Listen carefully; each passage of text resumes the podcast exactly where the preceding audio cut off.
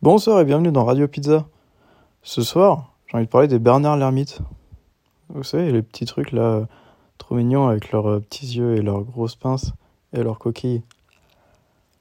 En, fait, je me pose une question. Parce que la légende, c'est que les Bernard l'ermite, ils peuvent sortir de leur coquille et en trouver une nouvelle. Enfin, quand ils sont trop grands pour leur coquille, ils vont en prendre une autre. Voilà. Tout le monde le sait. Ma question, c'est qui construit les coquilles de Bernard l'ermite?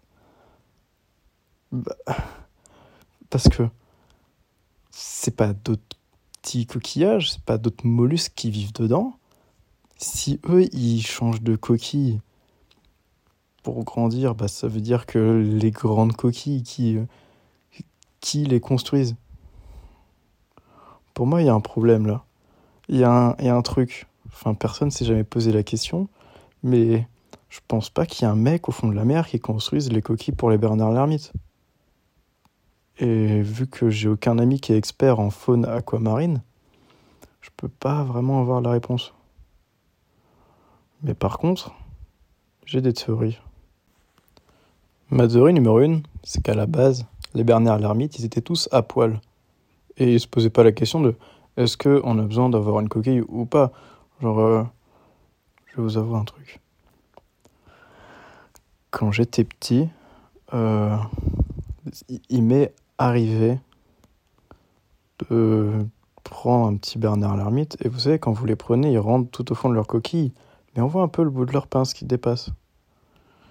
Et, et ben, déjà, euh, par curiosité, quoi pris le bout de la pince qui dépassait et tiré pour voir il y a quoi dedans? Une, c'est une vraie question, quoi, parce que s'ils peuvent en changer, c'est-à-dire qu'ils peuvent se démerder sans coquille, hein, quelques instants, quoi.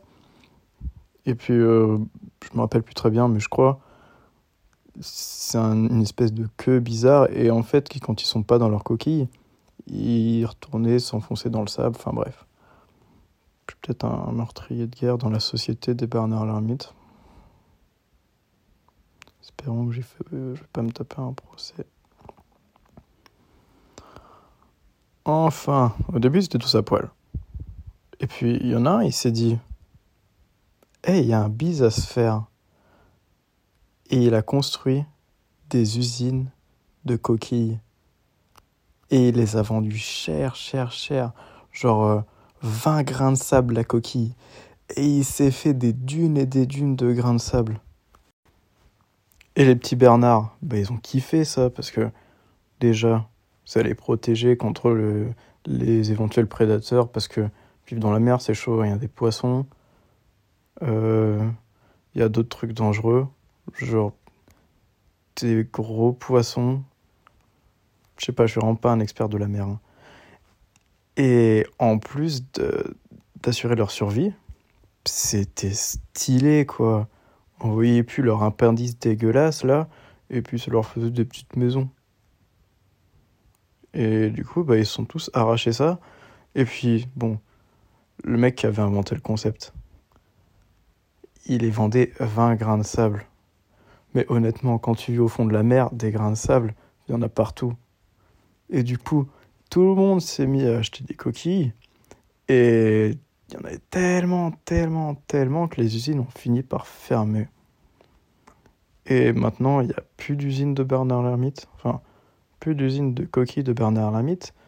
Mais ils en ont fabriqué tellement, dans toutes les tailles, plein de modèles différents. Hein. J'en ai vu avec des ailerons. Alors les ailerons sur les voitures, je comprends, parce que quand tu vas vite avec l'aérodynamique, ça plaque l'arrière de ta voiture euh, vers le sol et ça te donne plus d'adhérence. Mais un aileron, quand tu vis au bout de la mer, ça sert à rien. Et puis, les Bernard l'ermite, ils vont pas spécialement vite. Tout ça pour dire que maintenant, ils ont tous des coquilles, mais comme ils en fabriquent plus, ils sont obligés de, bah, de péter des morts. Ou des vivants, des fois. J'ai vu des Bernard l'ermite se casser pour une belle coquille. Hein. Mon autre théorie, qui est beaucoup plus plausible, c'est que les Bernard l'Ermite ont réussi à maîtriser le voyage interdimensionnel. Parce que voilà, voyage dimensionnel, c'est pas compliqué. Quand tu l'as fait une fois, t'as compris comment ça marchait, et puis c'est bon, il suffit qu'il y en ait un qui réussit et il passe le mot à tous ses petits potes. Et du coup, ils utilisent ça pour arriver à manipuler le destin et faire que sur leur route, ils se promènent, voilà.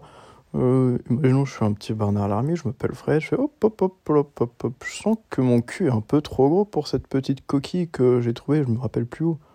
Oh, bah tiens, si j'en trouvais pas une dans pas très longtemps. Oh. Et c'est un peu comme la loi de l'attraction, hein, en fait. Ils arrivent à faire en sorte que des trucs se créent de rien du tout. Juste en manipulant les huit dimensions de l'existence. Et franchement, ça m'étonnerait pas que ce soit ça. Enfin bref, si vous avez des idées, n'hésitez pas à me les partager. C'était le premier épisode de Radio Pizza.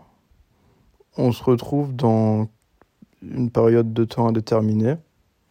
Et je vous souhaite une bonne soirée.